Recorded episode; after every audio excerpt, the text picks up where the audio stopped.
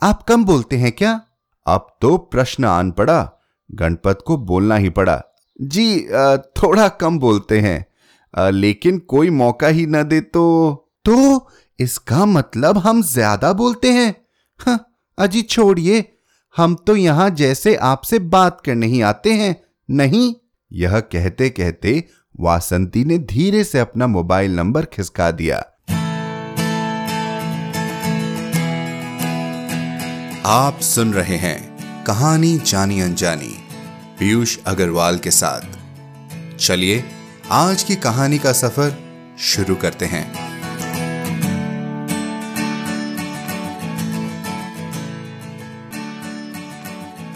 नमस्कार दोस्तों, लगता है कुछ नाराज़ है आप हमसे।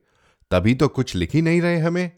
इतनी अच्छी कहानियाँ सुनकर भला कोई कैसे नाराज़ हो सकता है?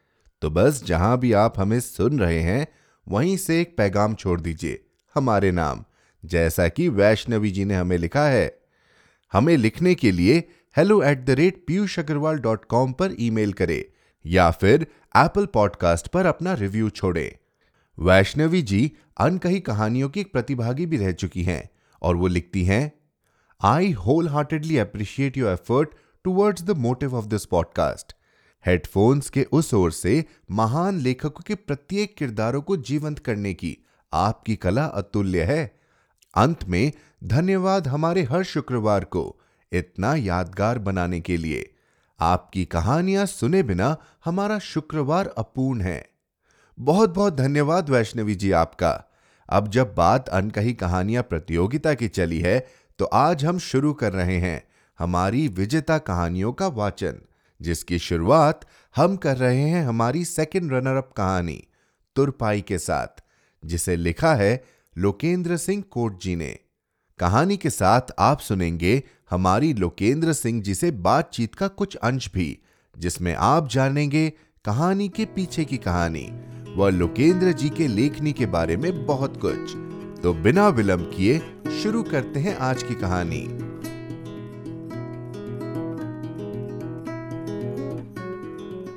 तुरपाई, डॉक्टर लोकेंद्र सिंह कोट। दिल खुद है उल्टी तरफ़, सलाह खाक सीधी देगा। सच में, दिल की सुनो तो सुनाई कम देता है, महसूस ज़्यादा होता है। महसूस करने में अतिरिक्त संवेदनाएँ और करुणाएँ साथ हो लेती हैं। ऐसे में दूसरों के लिए तो ठीक रहता है, लेकिन खुद के लिए पीड़ादायक होता है। कहते हैं ऊपर वाला कुछ छीन लेता है तो दूसरे हाथ कुछ देता भी है। गणपत दर्जी। हाँ, गणपत दिलों का राजा है, मस्त मौला है, पर पैर पोलियोग्रस्त है।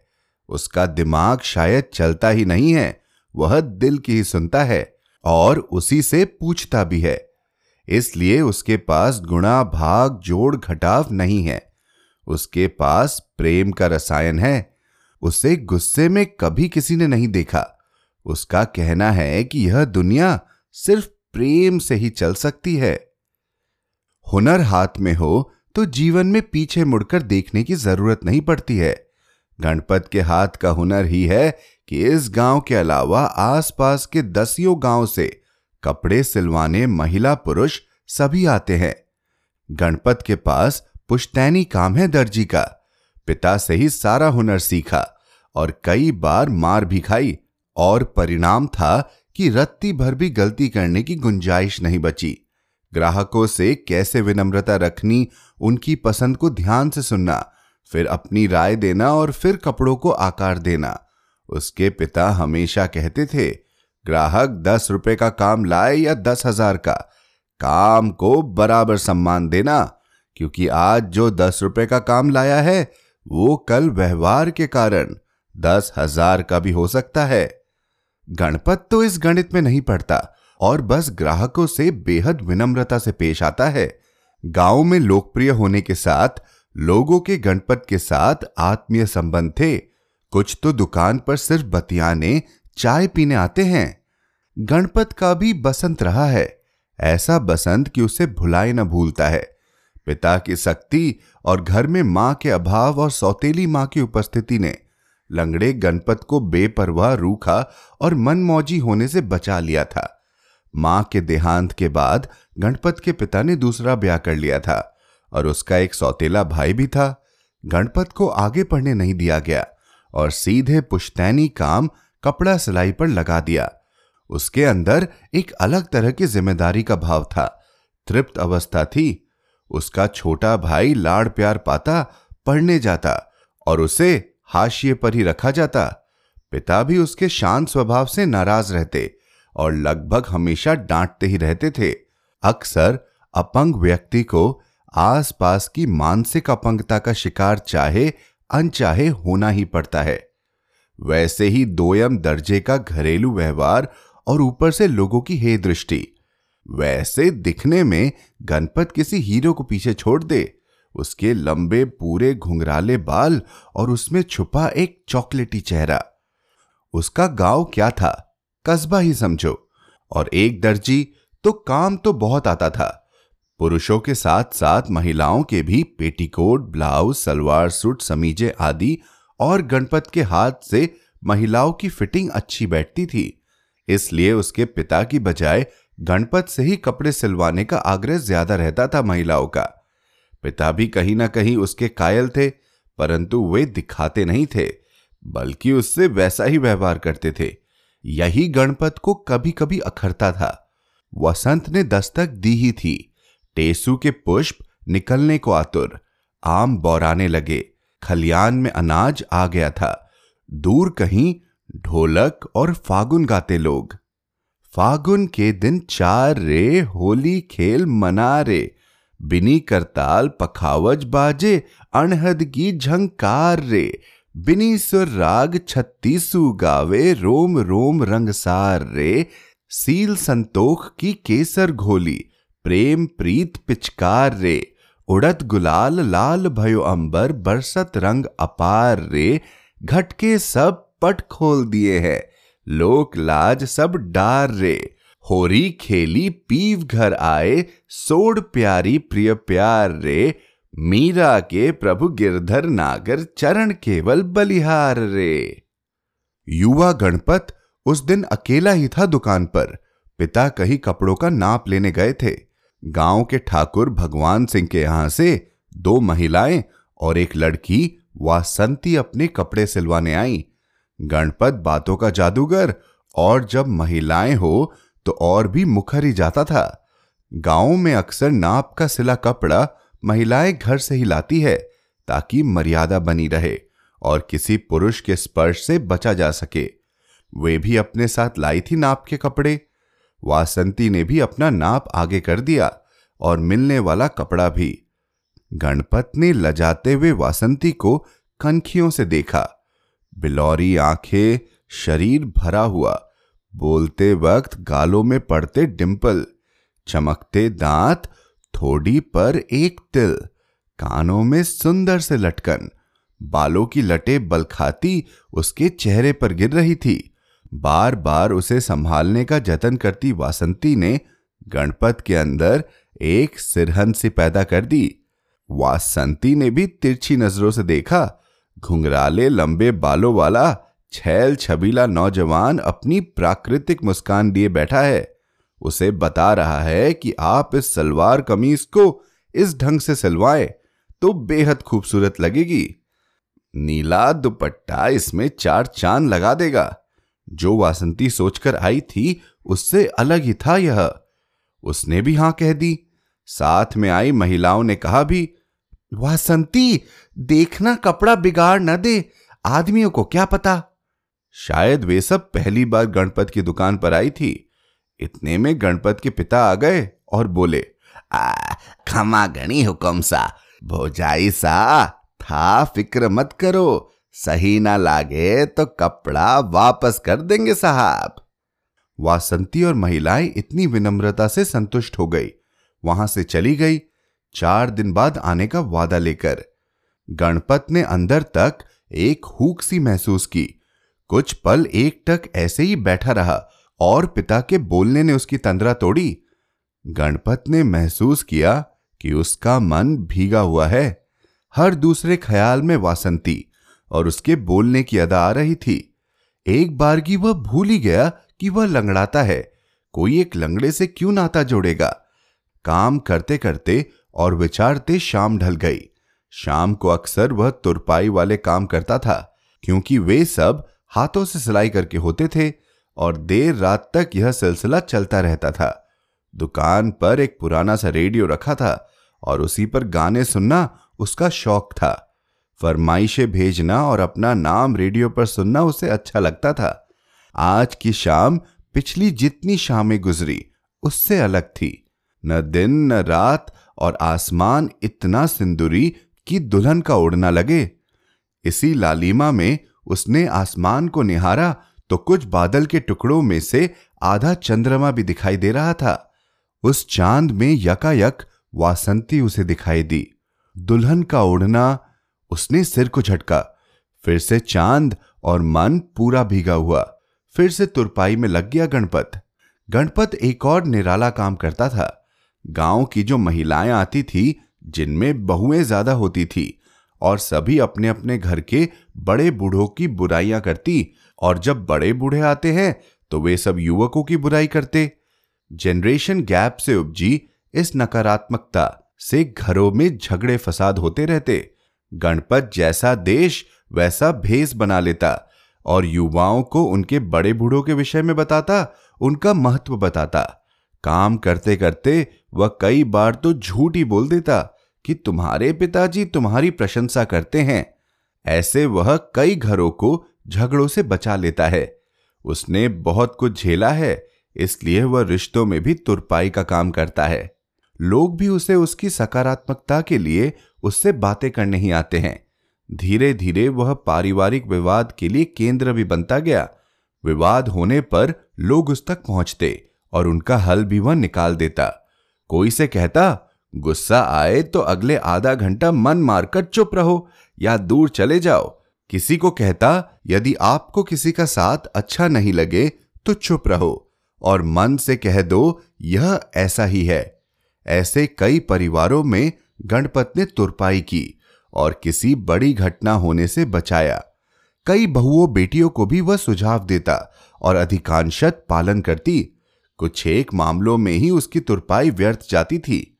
उस सिंदूरी शाम ने उसके जीवन को दो हिस्सों में बांट दिया था। एक उस शाम से पहले का जीवन तो दूसरा उस शाम के बाद का जीवन।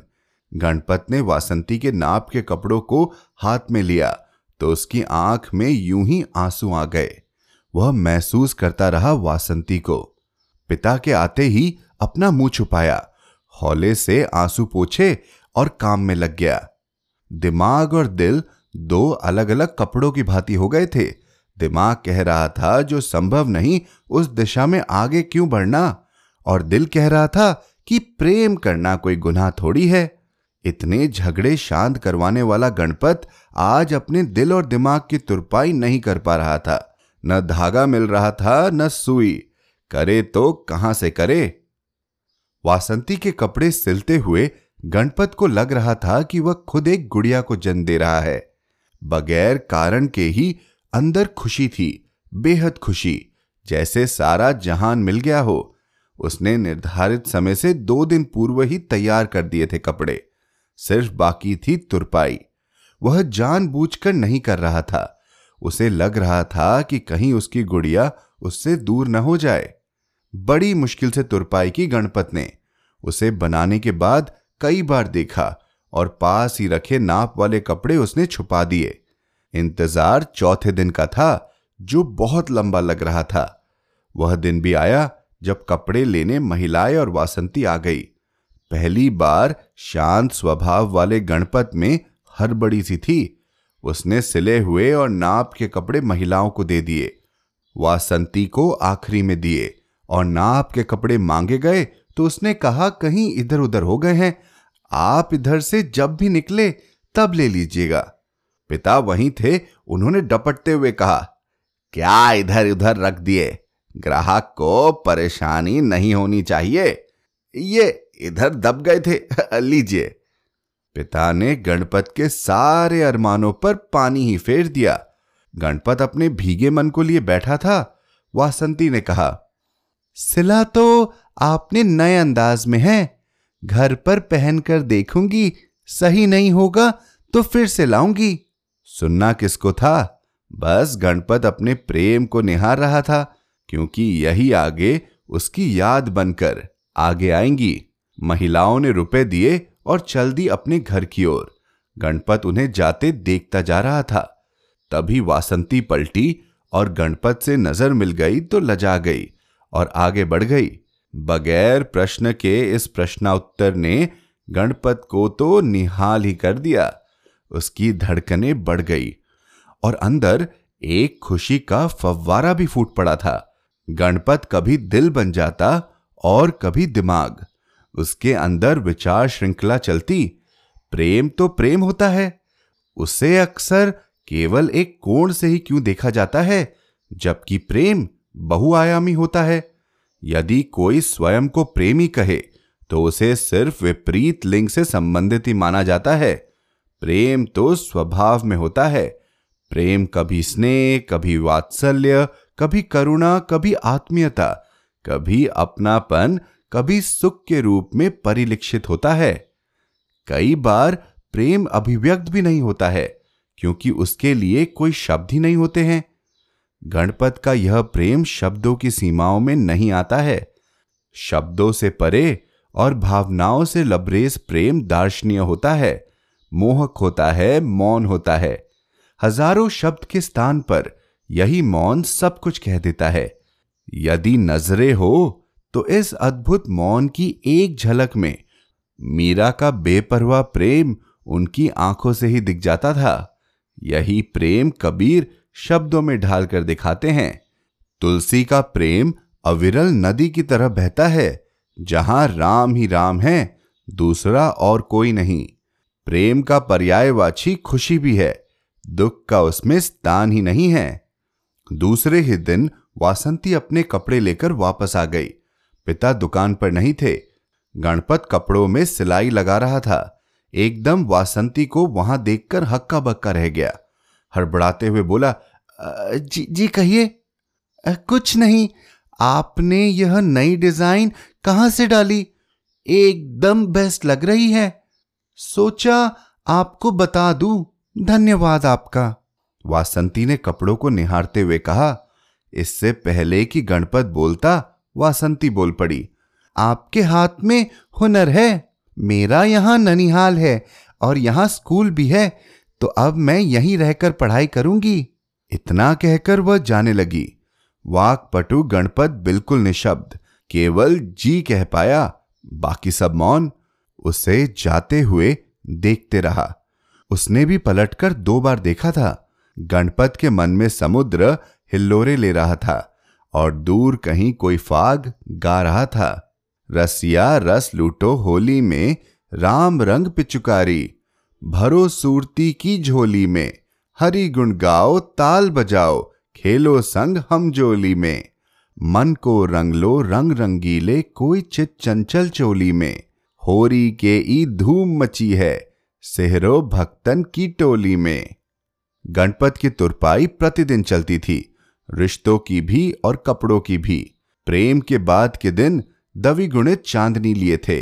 हर पल प्रेम का एहसास होता था, सब कुछ प्रेममय लगता था। वासंती लगातार दूसरे दिन कुछ और कपड़े लेकर खड़ी थी। वही चपलता और बात करने का निराला अंदाज। आप ये घाघरा चोली सिल दीजिए। नाप रखा है। आप कम बोलते हैं क्या? अब तो प्रश्न आन पड़ा। गणपत को बोलना ही पड़ा। जी थोड़ा कम बोलते हैं। लेकिन कोई मौका ही ना दे तो? तो इसका मतलब हम ज़्यादा बोलते हैं? हाँ, अजी छोड़िए। हम तो यहाँ जैसे आपसे बात करने ही आते हैं। नहीं? यह कहते कहते वासंती ने धीरे से अपना मोबाइल नंबर खिसका दिया। चोर भरी निगाहों से इधर उधर देखा और वहाँ से चलती बनी। गणपत ने नंबर को जल्दी से ऊपरी जेब में रखा और राहत की सांस ली। गणपत के पास पुराना सा मोबाइल था, जिसका उपयोग कम ही करता था। रात को जब वह वासंती के दिए नंबर लगा रहा था तो माथे पर पसीना और हाथ काँप रहे थे। एक बार तो लगाया और तुरंत काट दिया। दूसरी बार हिम्मत करके लगाया और तुरंत बोला खम्मा गणी हम गणपत बोल रहे हैं। आ, आपके दर्जी? उधर से हँसी की आवाज़ आई आपका नाम बहुत पुराना नहीं लगता? गणपत।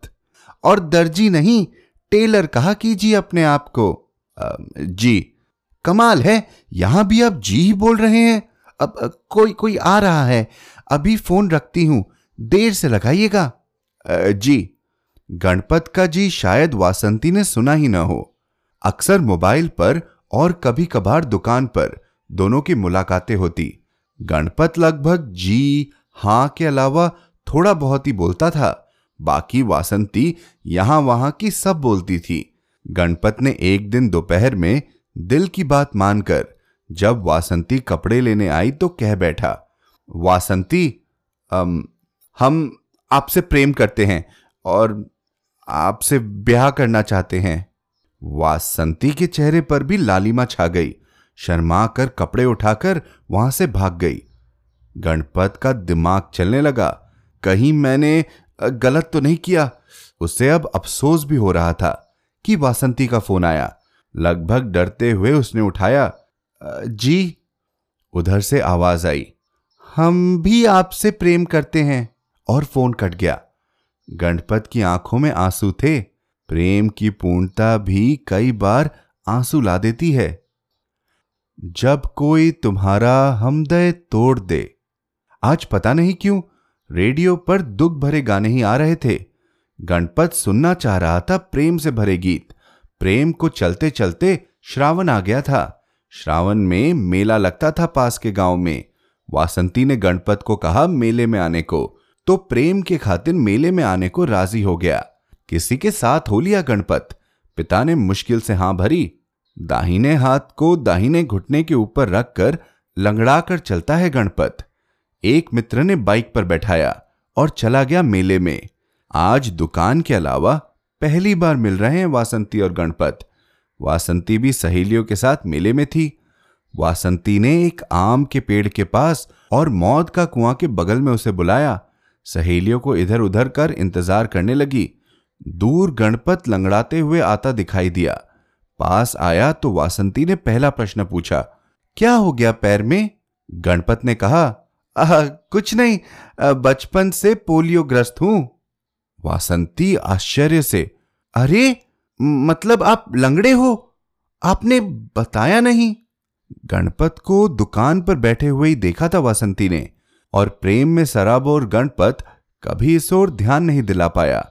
वासंती का जैसे मूड ही खराब हो गया। उसकी आँखों में आँसू थे। वह जितनी जल्द हो, वहाँ से निकल जाना चाहती थी। सहेलिया उसे ढूंढते हुए आ गई।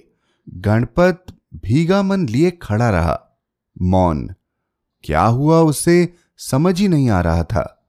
उसे इतना तो लग गया था कि उसका विकलांग होना प्रेम के आड़े आ रहा था। गणपत ने इसके बाद फ़ोन लगाए, परंतु कोई जवाब नहीं आया। फिर भी गणपत लगाते रहा। दूसरे, तीसरे दिन कोई जवाब नहीं। चौथे दिन उसने फ़ोन उठाया। गणपत जी, हम आपसे नाराज़ हैं। आपने हमसे छुपा रखा था कि आप विकलांग हैं। एक विकलांग व्यक्ति को हम कैसे अपना जीवन साथी बना सकते हैं? आप अच्छे हैं, परंतु इसे कोई नहीं पूछता। हाँ विकलांग हैं तो सारे लोग पूछते हैं, इसलिए हम इसे यहीं रोक देते हैं। रोते हुए वासंती बोले जा रही थी। गणपत के मुँह से सिर्फ़, जी, निकला। फ़ोन कट गया था। फिर भी गणपत ने उसे कान पर लगाए रखा। आँखों में आँसू थे। उस क्षण की प्रतिक्रिया थी कि उसने सामने लगे भगवान के फ़ोटो की ओर देखा। मन ही मन कहा मैं ही मिला था आपको। गणपत और वासंती का प्रेम तो वैसा ही था, लेकिन उसमें से मिलन गायब हो रहा था। किसी को भनक पड़ गई और ठाकुर साहब तक पहुँची। वासंती पर प्रतिबंध लगा और ठाकुर साहब ने गणपत के पिता को बुलवाकर डपट लगाई और यहाँ तक कह दिया कि, गाँव में रहना है तो अपनी औकात में रहो। सौतेली माँ ने भी तूफ़ान सिर पर उठा लिया। वैसे ही बाज़ार में रेडीमेड कपड़ों की बढ़ोतरी हो गई है। सिलाई के कामों में मंदी आई है और ऊपर से यह कांड। गणपत के पिता तो बहुत बिफर गए, खूब सुनाई गणपत को। माँ ने भी जितने उल्टे सीधे शब्द हो सकते थे, वही प्रयोग में लिए। इधर पहले से कमज़ोर मन लिए गणपत, मौन ही रहा। गाँव भर में बात फैल गई कई ने तो कहा, गणपत छुपा रुस्तम निकला, लंगड़ा और अरमान बड़े। ये वही लोग थे जिन्होंने उससे अपने बुरे समय में सहयोग लिया था। कई लोगों ने उसका साथ भी दिया। गणपत ने खुद को इतना अकेला कभी महसूस नहीं किया था।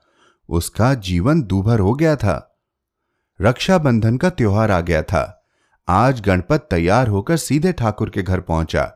उसे देख ठाकुर की त्योरिया चढ़ गई। इससे पहले कि वे कुछ बोलते, गणपत ने कहना शुरू कर दिया खमा गणी हुकुम जैसा आपने सुना, वैसा कुछ नहीं है। इस गाँव की सभी माँ, बेटी, बहन को कभी मैंने गलत दृष्टि से नहीं देखा है। वासंती भी मेरी बहन जैसी ही है। आज रक्षाबंधन पर मैं राखी बंधवाना चाहता हूँ। आपकी अनुमति चाहिए हुकुम? यह कहते हुए गणपत ने राखी आगे कर दी। गणपत ने कब रिश्तों की तुरपाई कर दी, पता ही नहीं चला। उस दिन बहुत काम किया गणपत ने। सारी तुरपाई निपटा दी। आज रेडियो बंद ही था। काम निपटाने के बाद रेडियो ऑन किया तो उस पर गाना चल रहा था।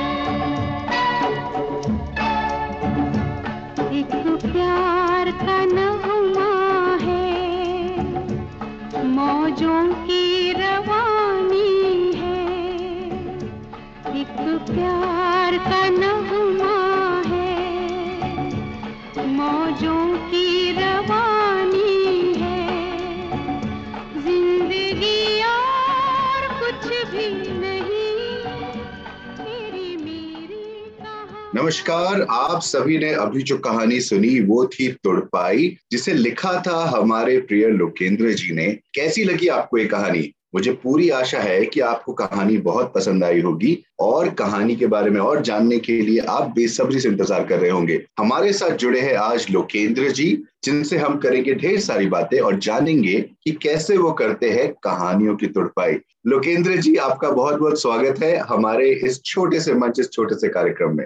नमस्कार पीयूष जी। पहले तो मैं आपको बधाई देना चाहूँगा और हमें बहुत खुशी है कि आपकी कहानी अनकही कहानियाँ और कहानी जानी अनजानी मंच का हिस्सा बन पाई। जी धन्यवाद बहुत बहुत धन्यवाद। तो सीधे मुद्दे पर आते हैं लोकेंद्र जी के कैसे आया ये ख्याल कि तुरपाई का ये एक अंदरूना मतलब भी हो सकता है और इस तरीके से कहानी बुनी जा सकती है उसके अराउंड। मूलतः कहानियाँ जो है वो कहीं ना कहीं आसपास के आती है वातावरण से ही आती है। मैं एक छोटे से कस्बे से जुड़ा रहा हूँ तो छोटे कस्बे ग्रामीण पृष्ठभूमि और ये सारी चीज़ें जुड़ी रही हैं। और इसमें जो कैरेक्टर है वो कहीं ना कहीं आसपास ही था। उसमें कहीं ना कहीं सच्चाई भी है। थोड़ा बहुत काल्पनिकता उसमें शामिल है। लेकिन वो जो तुरपाई बेसिकली मेरा एक दोस्त ही हुआ करता था जो बहुत अच्छे से ये सब काम करता था दर्जी का काम करता था। और वो जब तुरपाई करने बैठता था तो वो बातों की भी तुरपाई कर देता था। मुझे ऐसा लगता था पता नहीं क्यों मन के अंदर ख्याल आता था कि बातों की ऐसी तुरपाई करता है कि इतनी सुंदर कैसे बात कर लेता है।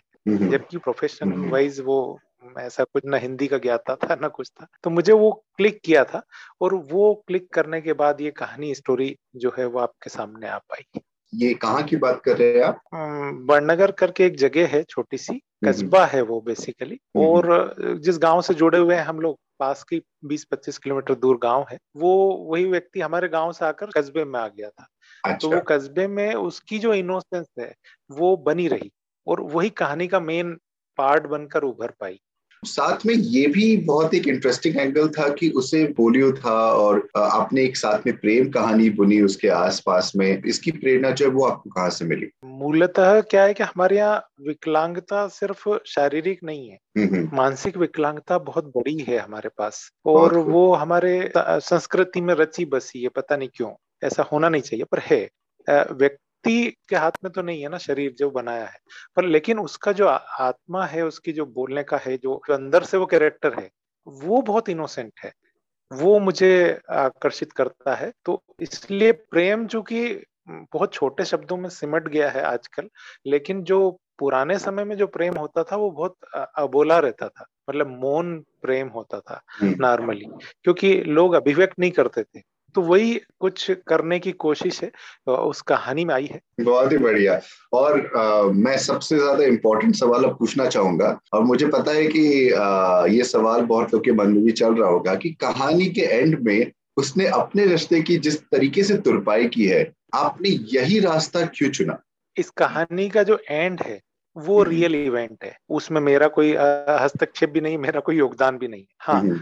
मूलतः उसने ऐसा भी इसलिए किया कि वहाँ की परिस्थितियाँ हम नहीं समझ सकते जो कस्बे और ग्रामीण वातावरण की रहती है और फिर हम्म। ठाकुर और ये सब चीज़ें आप समझ पा, पा रहे होंगे कि जो लेवल रहते हैं उसमें तो वो पहले ही एक सोतेले माँ के साथ रह रहा था पिता थे उसके तो नेचुरली वो उसके साथ बड़ा आ, आगे चल के बहुत दुखदाई हो सकता था तो उसने तुरंत क्योंकि वो तुरपाई करते आ रहा था उन लोगों हम्म। के कई विवादों को भी सुलझाता था इसको सही बोल के इसको ऐसा बना कर इसको ऐसा करके तो उसकी आदतों में शुमार था प्रेम अपनी जगह है हम्म। प्रेम का मतलब पाना ही नहीं है हम्म। हाँ प्रेम किया इसमें कोई गलत नहीं है। हाँ यदि छूट गया तो कोई बात नहीं लेकिन जो ये प्रेम है वास्तव में प्रेम को इंगित करता है। और एक एक बहुत सुंदर इवेंट लगी थी। मैं बहुत दिनों से करीब चार पाँच सालों से मेरे दिमाग में कौन रहा था कि मैं इस पर एक स्टोरी लिखूँगा कहीं ना कहीं। पर प्लॉट नहीं आते थे। फिर प्लॉट आया तो कुछ चीज़ें गायब हो रही थी। हम्म। समझ में नहीं आ रहा था कैसे जमाऊ इसको। हम्म, इस बीच में दूसरी कहानियाँ और बन गई। पर तुरपाई अल्टीमेटली थोड़ा समय लेती गई। हर कहानी का अपना समय होता है। कुछ मिनटों में बन जाती है कुछ सालों लग जाते हैं। बिल्कुल बिल्कुल। तो वो मन में चलती रही कि इसका प्लॉट। ये होगा इसके बाद बदलेगा नहीं वो। इसके बाद ये नहीं बदलेगा इसके बाद ये नहीं बदलेगा। पर प्लॉट बनने के बाद फिर उसको उतारा कैनवास पर। तो वो कैनवास पे आने के बाद जो है एज इट इज़ चली गई वो। बहुत ही प्यारा। थोड़ा आपके बारे में भी जानते हैं लोकेंद्र जी। आपका लिखने का सिलसिला कब से शुरू हुआ और कैसे शुरू हुआ? जब आ, मैं नाइन टेन में था शायद तब से कुछ जुड़ाव था पढ़ने का शौक था पहले। जब आ, काफ़ी पुस्तकें आती थी पहले बच्चों के जो आती नंदन पराग वगैरह आती थी वो काफ़ी हम्म। पढ़ते थे। इच्छा हुई कि लिखें फिर लिखना शुरू किया। तो फिर छोटे छोटे कुछ लिखना शुरू किए, कुछ कॉलम्स लिखना शुरू किए तो वो न्यूज़पेपर में एक्सेप्ट होने लगे तो और ज़्यादा उत्साह बढ़ा उससे। हमारा जो बड़नगर है, जहाँ मैं मूलतः रहने वाला हूँ, मेरे जहाँ स्कूल एजुकेशन हुई है, वो कवि प्रदीप की जगह है, जो दादा साहब फाल्के पुरस्कार विनर रहे हैं जिन्होंने लता जी को भी हिंदी सिखाई है। तो वहाँ की मिट्टी में ही रचा बसा है कुछ न कुछ। वहाँ हर तीसरा आदमी कवि पोएट या कहानीकार या कथाकार या कुछ न कुछ शायर या कुछ भी मिलेगा। आपको बस स्टैंड पे यदि आप किसी हम्म। से मुलाकात हो जाए भंडार के व्यक्ति से तो वो वैसे ही आपको कुछ न कुछ सुनाने लग जाएगा। हम्म। तो ये वहाँ के रची बसी थी तो वो मुझे भी विरासत में मिली। जैसे जैसे आगे बढ़ते गए फिर स्टोरी पर आए फिर अच्छी अच्छी मैगजीन पढ़ने लगे फिर नॉवेल्स पढ़े कुछ कुछ तो कहीं पर असहमति रहती थी कि नहीं नहीं ऐसा नहीं होना था ऐसा होना था वैसा होना था। हम डिस्कस भी करते थे कई अपने जो संगी साथी थे इसमें जो बड़े बड़े लोग भी हमारे यहाँ जो साहित्यकार रहे हैं कुछ मंची कवि भी रहे हैं उनके साथ भी डिस्कस करते थे। तो ये सब चीज़ें लिखते गए लिखते गए और सारी चीज़ें बढ़ती गई। तो मैंने आर्टिकल से शुरू किया था लिखना पेपरों में और इसके बाद फिर लघु कथा फिर छोटी छोटी कविताएँ और फिर कथा पर मैं आया शायद 2009-10 के आसपास। मुझे शिल्प और इसकी ज़्यादा बहुत ज़्यादा जानकारी नहीं है कि क्या शिल्प होता है और कैसे उसको सजाया संवारा जाता है। मैंने कहा कि जो सहजता से निकल पाएगा आत्मा से जो निकलेगा उसको लिखेंगे बस। और फिर एक्सेप्टेंस देखेंगे फिर लोगों तक भेजेंगे जो लोग अच्छे कहानीकार हैं उन तक। और फिर उसको परखेंगे कि भाई ये कहानी में कहाँ कुछ ट्विस्ट है कहाँ कुछ गलत है कहाँ शिल्प कमज़ोर रह गया या जो भी है तो वो बताएँगे क्योंकि मुझे कोई जानकारी थी नहीं इसकी। तो जो भी लिखते गए फिर कहानियाँ कम लिखी हैं हसली भवानी मैंने पहली कहानी लिखी अपनी और वो कहानी भी ऐसे इनोसेंस से शुरू हुई थी एक लड़की जो थी हमेशा हंसती रहती थी हंस के ही बात करना कितना भी दुख हो कभी भी उसके चेहरे पे कभी दिखाई नहीं दिया उसकी शादी होने के बाद भी नहीं दिखाई दिया तो वो काफ़ी चर्चित भी हुई और कादम्बिनी वगैरह में उसको पुरस्कार भी मिला था तो उससे उत्साहवर्धन हुआ कि भाई अपन कहानी लिख सकते हैं तो इसके बाद फिर आगे बढ़े एक नॉवेल लिखा था अभी जस्ट कंप्लीट हुआ और वो कलमकार साया भी है। आ, कुछ तो कहो गांधारी। गांधारी प्रतीक के रूप में लिया गया और नदी को ट्रीट किया गया नदी का नाम है गांधारी बेसिकली बाकी लिखना पढ़ना होता रहा। कविताओं का एक संग्रह आया है। आ, उनके चाँद को आसमान नहीं है। और एक युवाओं के लिए लेखों जो युवा किस दौर से गुजरते हैं क्या होता है कैसे होता है ऐसे करके छोटी सी आशा करके एक एक संकलन वो भी आया हुआ है। धन्यवाद हमें बताने के लिए आपकी पूरी जर्नी और पूरी उम्मीद है कि आगे भी यूँ ही चलते जाएगी। हमारे साथ जुड़ने के लिए आज बहुत बहुत धन्यवाद लोकेंद्र जी। धन्यवाद। धन्यवाद बहुत बहुत धन्यवाद।